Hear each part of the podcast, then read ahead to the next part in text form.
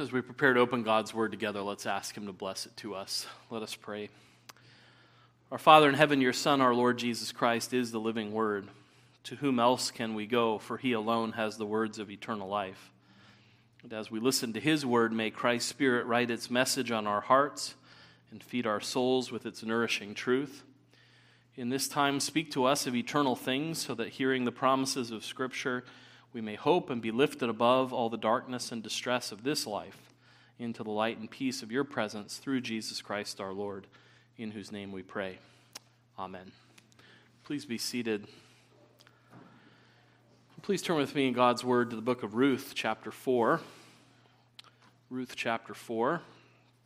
If you're using one of our Pew Bibles, you'll find that on many of them at page uh, 285. Ruth is the eighth book of the New of the Old Testament. Where am I? Old Testament, uh, between Judges and First Samuel. Um, and so we've been considering a series in the evening through the book of Ruth, and we've come to the last chapter, Ruth chapter four, and we're going to read the whole chapter together and consider what God's word has to say to us. So Ruth chapter four, beginning at verse one, and let's pay careful attention, for this is God's own word. Now Boaz had gone up to the gate and sat down there. And behold, the Redeemer of whom Boaz had spoken came by. So Boaz said, Turn aside, friend, sit down here. And he turned aside and sat down. And he took ten men of the elders of the city and said, Sit down here. So they sat down. Then he said to the Redeemer, Naomi, who has come back from the country of Moab, is selling the parcel of land that belonged to our relative Elimelech. So I thought I would tell you of it and say, Buy it in the presence of those sitting here and in the presence of the elders of my people. If you will redeem it, redeem it. But if you will not, tell me, that I may know. For there is no one besides you to redeem it, and I come after you.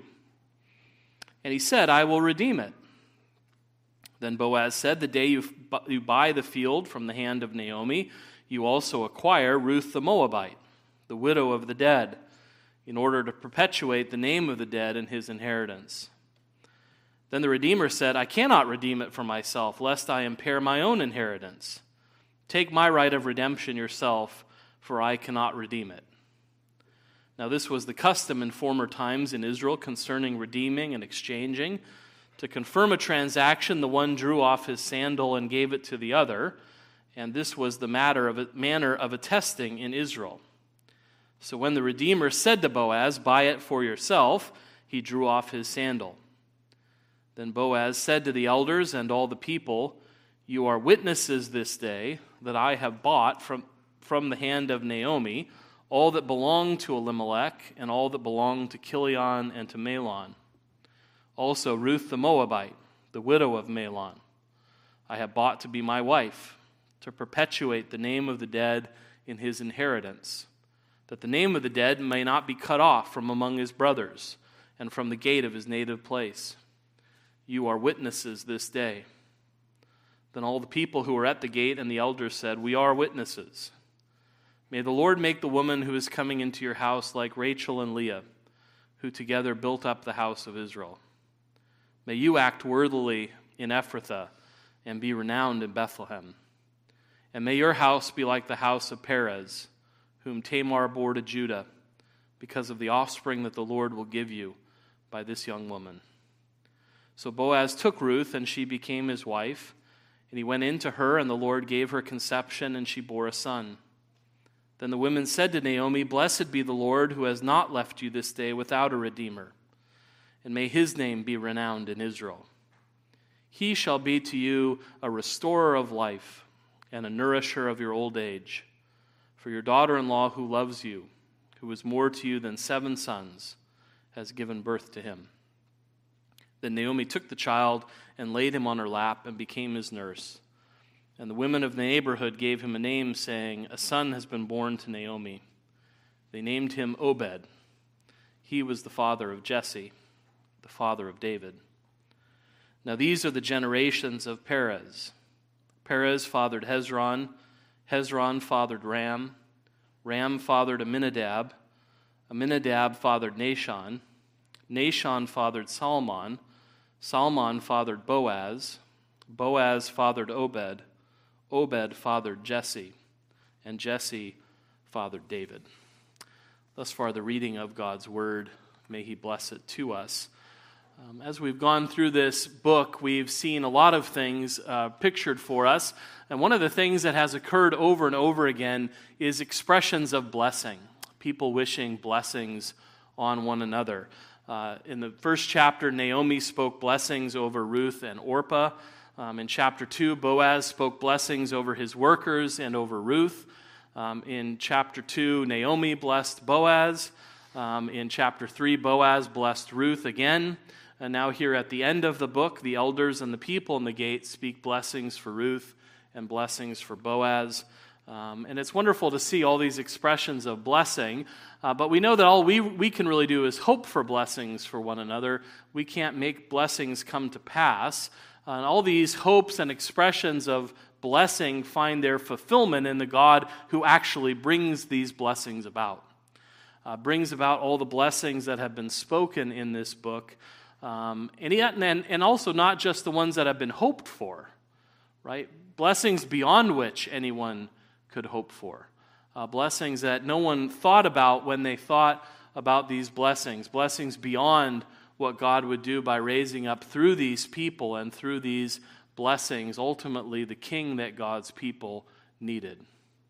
Um, it's wonderful to think that, you know, sort of the last word in the book of Judges is that there was no king in Israel and everyone did what was right in their own eyes.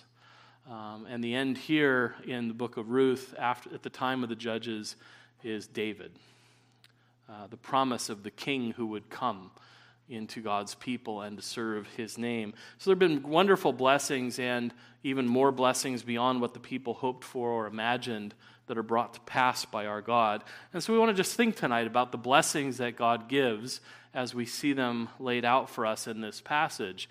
The first thing we see is the blessing of redemption. That's the first thing I think that should attract our attention the blessing of redemption, then the blessing of remembrance, and finally the blessing of reconciliation. And that's how we want to think about this text together the blessings of redemption, remembrance, and reconciliation. Uh, the blessing of redemption. Chapter 3, you might remember, was all about finding a kinsman redeemer who would be willing to redeem Ruth by marrying her and providing a resting place for her and for her mother in law.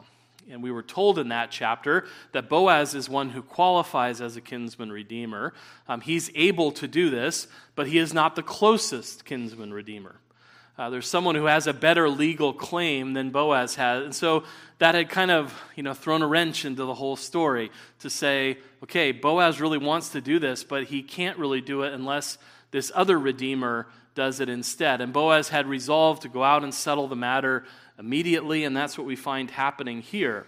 Um, Boaz goes to find the nearer redeemer and to see if this man is going to act on his legal right or not.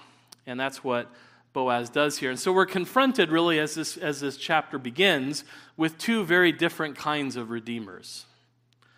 Um, Boaz as a redeemer who is not the nearest one, um, and this other guy who is a redeemer who is nearer than Boaz, about whom we don't really know anything. Um, Boaz has for us become kind of a good friend throughout this story. At least I feel that way. I hope you feel that way. Um, he's one of those wonderful characters in Scripture, a true story of a real person, but we like him. We've gotten to know him. Um, he's shown himself to be a good person.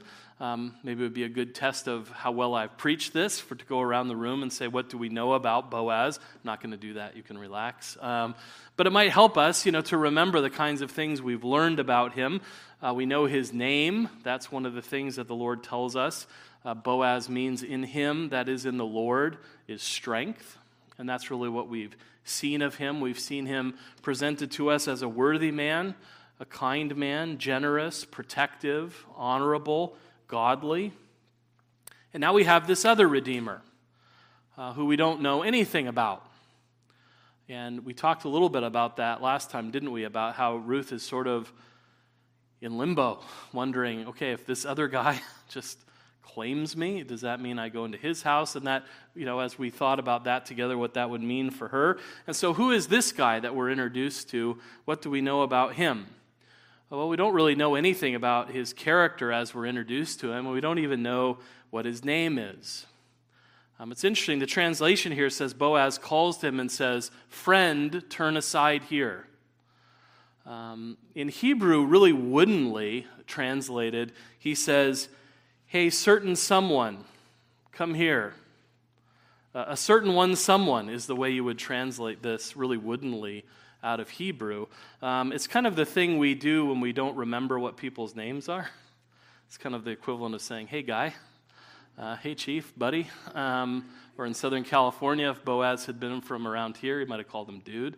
Um, but it's kind of what we don't know. One, one translator, interestingly, said we should just call him Mr. So and so. That's kind of how he addresses him. And I, I kind of like that for our purposes. We have to call him something. So let's call him Mr. Mr. So and so. We're not even told his name, he's just a certain someone. Um, and I think that's the Holy Spirit's way of telling us, you know, this person is going to be really insignificant and forgettable. You don't really need to know his name because he's quickly in and out of the story.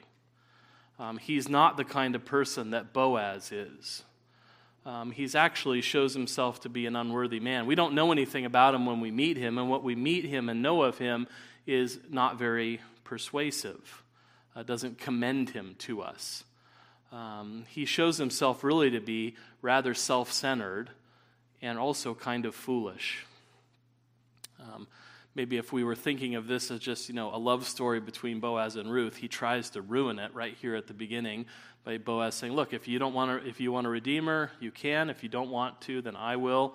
But what do you want to do? And he says yeah i'll redeem it. And you know we could say, oh no you're ruining the story.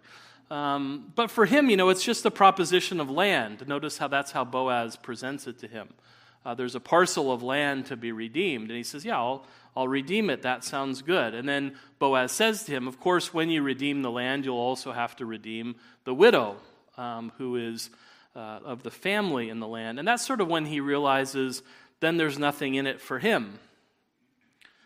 Right? I'll, I'll take the land. That's an opportunity for me to re- increase my real estate holdings. But when I learn that there's a widow and that any, any children that we would have and that we would raise up, the property would go to them. It wouldn't be my property. It would be the property of the family. The children, any children that we had would be the people who would inherit that land. It would really belong to them as the proper children of uh, the dead, perpetuated in their name. Um, then he's not interested. Then he sees this purely as just imperiling his own inheritance. Um, and I think the Holy Spirit is not just saying, you know, this is an obligation that he'd rather not take on, um, but he doesn't seem to show any concern for Ruth and Naomi in this. Um, that there's a widow without a husband, that there's the name of the dead to be perpetuated. Um, he doesn't really seem to give any thought for them. There's no compassion expressed for his poor relatives who've been left in this condition. Um, he seems rather self centered. He also seems pretty foolish because he doesn't seem to consider whether Ruth would make a good wife. Uh, just as Boaz has shown his worthiness, what has Ruth showed of herself in this story? She's shown herself to be a loving, godly, loyal, hardworking, wise, worthy woman. Um, and Mr. So and so here never once considers what a good wife Ruth might make for him. Um, it's showing us that he is a self centered and foolish person. He's not the kind of worthy man that Boaz is who over and over again has shown himself to be both selfless and wise. Right from the beginning of the story, Boaz has been concerned with them and not with himself. Right? He's been presented to us as someone who's done nothing but given to them. Uh, he's taken nothing from them. He hasn't owed them anything, uh, but he has given abundantly to them. Boaz has never once con- expressed any kind of concern about how redeeming Ruth might affect him or his own future inheritance. Um, he has acted in selfless ways throughout this story, and he's wise enough to see Ruth's worth. He said in chapter 3 that her choice of him was a kindness to him from her. um, he realizes that it's a privilege to be able to do this for her. It's not a duty, but a delight in his eyes. Um, it couldn't be more different how these two people are presented to us. And Boaz, as a result, is remembered forever in Scripture for his worthiness, for his selflessness, for his wisdom, for his place in the divine plan of God to bring forth a king. And Mr. So and so fades into obscurity, remembered only as a nameless, selfless, sandalless fool. Right? That's, that's all he does. And by God doing this for us and reminding us what kind of Redeemer Boaz is, he's giving in that a clearer picture of our Lord Jesus Christ. Right? We've already seen how Boaz in general has been a picture of Christ who is our Redeemer. And as we learn more about him and think more about him, we're given an even clearer picture of our Lord, who is also a selfless Redeemer. Uh, that's why we read Philippians chapter 2 as our confession of faith. It highlights, doesn't it, the fact that Jesus left everything for us, didn't count equality with God a thing to be grasped, but left his place in heaven, emptied himself of his glory, became like us, humbled himself to be not just like us, but a servant, and even to death on a cross. Why did he do that? For himself? For his own interest? Uh, no, he did that because that's what we needed. His focus was on what we needed, not what it would cost him or how it would imperil him both body and soul, but to provide for us. Um, it's something wonderful to think that Jesus was willing to unite himself to our humanity, not just for the purposes of saving, but in perpetuity. Right? The divine Son of God is still both fully God and fully human. Um, it wasn't a one time thing where he united himself to our humanity and then threw it off again and went back to glory. He's permanently united himself to us. It's our flesh and blood now that's in heaven. A resurrected, glorified human being who is also truly God. Um, so that he could be the mediator that his people need. The only mediator between God and men, the man, Christ Jesus. Um, it's a wonderful thing that he has done for his people, not because he needed to do it, but because we needed it. It was a selfless act by our Savior to come and to be our Savior. And he was also wise enough to see the glory in acting on our behalf. Uh, he saw our worth and came to save us. Um, now, maybe the Calvinist in us immediately wants to say, no, we're worthless. We can't, you can't talk about our worth. Um, what kind of Calvinist sermon is this? Um, but it's, where is our worth come from? It's not intrinsic to us. We are by nature sinners. We are by nature enemies. We are by nature children of wrath. Where is the worth that we have that Jesus sees? It's our worth in the Father's eyes. Because Jesus sees us as we are to the Father, that we are beloved by Him. Uh, that's the value that Christ puts on us, that we are loved by His Father. That's not to say that Jesus doesn't love us. Clearly, Jesus loves us too. But the value he puts on us is the value that we have in his Father's eyes. And that was one of his missions in the world to make us understand how we are loved by his Father. Um, to come and to reveal what the Father thinks of his people and why he sent his Son to save them. We see something of that love revealed in Christ's high priestly prayer in John 17. In John 17, 6, Jesus says to the Father, I have manifested your name to the people whom you gave me out of the world. Yours they were, and you gave them to me, and they have kept your word. Right? Yours they were. Jesus came to redeem those who belonged to the Father and whom the Father had given to him.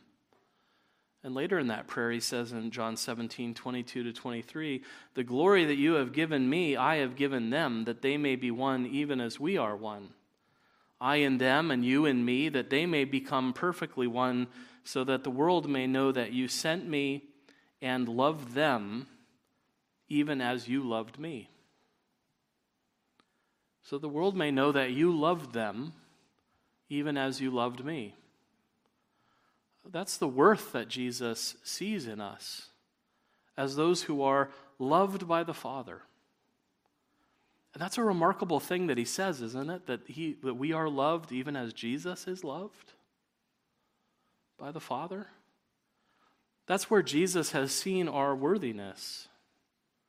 And that's how he was able to look past what it would cost to be a redeemer um, and be willing to pay that cost because he looked beyond what it would cost to the joy of that redemption.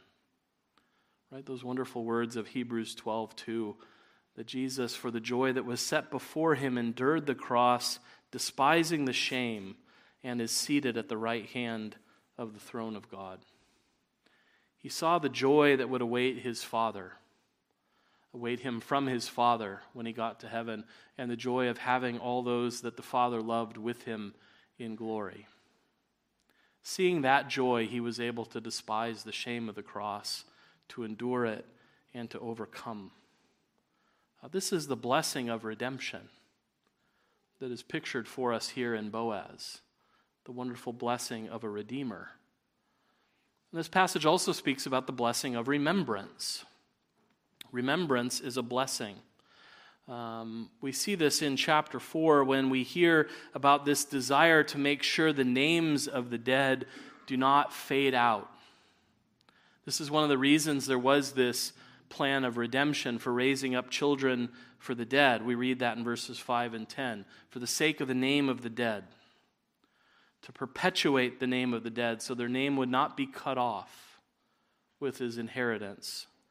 Um, there's this desire that the, these who have died would be remembered, that they would not be cut off from among the people of God, um, that their line would be perpetuated. There's this hope of the remembrance of these people. There's also hope expressed that Boaz's name would be remembered. Right? That's wonderfully expressed there in verse 11.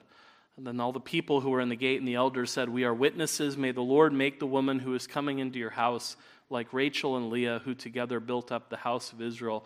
May you act worthily in Ephrathah and be renowned in Bethlehem. Not just the dead would, the, the dead would be remembered, but the hope would be that Boaz would be remembered for what he did, that Ruth would be remembered uh, for bringing him children and filling his house. Uh, there's the hope that the name of Obed would be remembered. Uh, when the people are singing the praises of what has happened for Naomi, they say in verse 14, um, Blessed be the Lord who has not left you this day without a redeemer, and may his name, that's Obed's name, be renowned in Israel. He shall be to you a restorer of life and a nourisher of your old age. For your daughter in law, who loves you, who is more to you than seven sons, has given birth to him. There's this hope of all these people that they would be remembered. Um, and there are many names that are also remembered in this chapter. Right? It's interesting how many other names from the history of God's people are being remembered here. Right? May Ruth be like Rachel and Leah, who built up the house of Israel. They are being remembered here.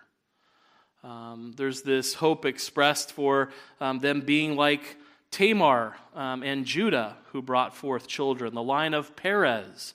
How often do we think about Perez from Judah and Tamar? But there is this remembrance of those names, those people that God had brought forth children to perpetuate the lines of God's people. Um, and then there are all these names that are remembered from people um, in history. All those generations from Judah's son Perez all the way through uh, eventually to David through Obed's son Jesse and Jesse's son David. There's all these names that are remembered as part of God's plan. And there's this hope expressed that the names of the people in our story would also be remembered, that the dead would not be forgotten, that these people would not be forgotten for their faithfulness, but that they would be remembered and honored as women in Israel. And we see here at the end where all of this is pointing us when that name that, that would really have rung out to the original audience of Ruth is mentioned, the, that David would come, that the king would come through all of this. Um, there's been much hope for things to happen in this story. No one has dared to hope that all of this would lead to a king. Um, no one has dared to hope that God would bring that kind of blessedness to God's people. The actual thing that not only the family but the nation really needed, which was a king. And not just any king or a king like Saul, but a king like David. And that's why these people are mentioned. That's why these people are remembered as part of the line that would bring forth that king who was such an answer to the needs and to the prayers of God's people. The king is described in Acts 13 22 when God said, I have found in David, the son of Jesse, a man after my heart who will do all my will. There was no king in Israel, and everyone did what was right in his own eyes. Here's a king after God's own heart that did all his will. That's what God's people needed.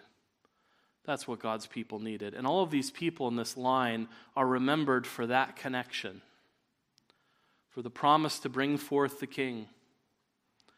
And it's a wonderful thing to think about because there's a lot of other things the people in this list might have been remembered for. Um, there's a lot of things in this list that people might have been remembered for. Right? It was true that through Rachel and Leah, the nation was built up. But the story of Rachel and Leah in Jacob's house is a story of a dysfunctional family. Right? One wife being unloved by her husband, but bearing more children. Uh, when, when the 12 ch- children of Israel are sort of pictured as coming forth uh, from these two women, it's a, it's a struggle between each other. It's a sad story in some ways. Uh, Rachel feels put off because she can't bear children. Leah's bearing children, hoping this will make her husband love her because she knows she's not the wife he loves. And it leads to all kinds of dysfunction in the family. We're reminded that Judah bore, Judah fathered Perez through Tamar, but that's a sad story. Um, that's that's a, a story in Genesis that when we get there, we'd prefer to skip it because it's harsh and brutal. Judah is supposed to give Tamar to one of his sons after two of his sons die, refusing to bring forth children by her to honor the dead, sort of in this exact kind of situation that Boaz is doing. And Judah refuses to give her to his sons, so she dresses up one day like a prostitute, and he hires her and has a child by her. This is not a happy story of how Perez came into the world um, we're reminded that Boaz's mother was Rahab, who was a prostitute and a Canaanite in Jericho, who was a faithful woman through God. And Ruth, Obed's mother, is a Moabite. Right? There's all kinds of things these people may have been remembered for. And if you think I'm particularly picking on the women in the line, the men are worse. Right? The men here are worse. Jacob, who was a deceiver his whole life, who stole the blessing from his brother by pretending to be his brother and deceiving his father with his mother's help. More dysfunctional family. Judah, who wanted to murder his brother Joseph and decided to sell him into slavery when that would make them more money, um, and went into the prostitute thinking Tamar was a prostitute. Perez through Amminadab were probably all slaves in Egypt um, who were in slavery there. Nahshon led Judah in the wilderness, but probably died there for his sins. Um, and Boaz comes into the picture as a half Canaanite and the son of a former prostitute. It doesn't mean these people were, you know, fatally flawed or unworthy, but there's many other things in this world we may have remembered them for. But it's a wonderful thing that heaven gives us what they should be remembered for. And what does it set them out to us with all of their problems, with all of their sin, with all of their difficulties? What are they remembered for? This was the royal line of promise. These were the people through whom God brought forth his king. At the end of the day, really, doesn't it just matter what heaven thinks of us? The world might thought a lot of different things of the people in this story. Heaven saw them as the family of the king, those through whom the royal promise would be fulfilled. It should be a comfort to us because this group of people was a motley crew. And we are a motley crew. I hope that doesn't come as a surprise to you and you're not insulted to hear that. We're a motley crew. I love our church, but we're a motley crew. Right? We're every bit a, a bit as much a rogues gallery as this people were. And what is the reminder to us? How does heaven look at us who've put our faith and trust in the Lord Jesus Christ as part of the royal line of promise? Not those through whom the king has come, but who've come into the king's family by adoption because of what the king's son, our Lord Jesus Christ, has done. Right? This family that brought in David into the world would bring much more than David in the world. Right? Anyone reading this story, its original audience would have thought, yeah, David, David was the king we needed. That's the glorious fulfillment. But it's again hard for us to read this story and read this line of promise and not think, yeah, David was a great king, but there was a greater king that came through this line. There was a king that David called Lord um, and knew that God would make him both Lord and Christ. Um, we are part of that line by God's grace, to be part of the family of our Lord Jesus Christ. And when our Lord looks at us, he does not see us as we are in ourselves. He does not see worthless, ugly sinners. He sees us as part of the royal line, part of the line of promise. He sees us as he sees his Son, our Lord Jesus Christ, beloved children with whom he is well pleased. That's the blessing of divine remembrance. To be remembered as Christ was in our place, to be remembered by heaven in that way. And the final blessing we see in this book is the blessing of reconciliation. Right here at the end, we're reminded once again that this was the time when judges ruled, when the judges ruled. A time when everyone did what was right in their own eyes, a time of false worship and no righteousness and no justice and no peace. As a result, the covenant curses had fallen on God's people. It was a time of national disobedience and suffering. There was a famine in the land that started this story. It was a time of personal disobedience and suffering in Naomi's family um, dying far away from the promised land, sons marrying foreign women and dying for their sins. And the consequence was that sin had estranged Naomi from God, and sin had estranged Israel from God. And that was the situation that greeted us in this book. And here at the end, we're reminded that God had a plan for reconciling them to Himself, reconciling this family to Himself, reconciling this nation to himself. And that's beautifully what we see here at the end of the book Naomi's reconciliation, the Lord bringing her back to fullness. Remember her complaint earlier in the book the Lord is against me. I went away full. I came back empty. I have no hope. I have no future. There's only bitterness for me. What a different picture we see of Naomi in verses 14 through 16. What a wonderful thing is said about this little child that is born, that he is the restoration of her hope, the one who is a redeemer for her, a restorer of her life, and a nourisher for her old age. It's a wonderful picture, isn't it, that she takes him into her lap and begins to care for him as his nurse. He, she cares for him in his young age, nourishing him, and he will care for her in her old age nourishing her. Um, and not only that, it's celebrated that she has a daughter in law who loves her and is better than seven sons. Right? The number of perfection. Uh, Ruth is better to her than that. She who went away full and came back empty and bitter has become full and pleasant again. Uh, this is the restoration, the reconciliation that God had worked. And again, as we've said, this is also the hope of the nation's reconciliation in the king who would come through them, who will reconcile Israel to God. God will raise him up as a king who will restore true worship and bring righteousness to the people and bring justice to the poor and to the oppressed, and who will bring peace to the nation. There was no true king in Israel until David came, who was a man after God's own heart. There was reconciliation for the nation.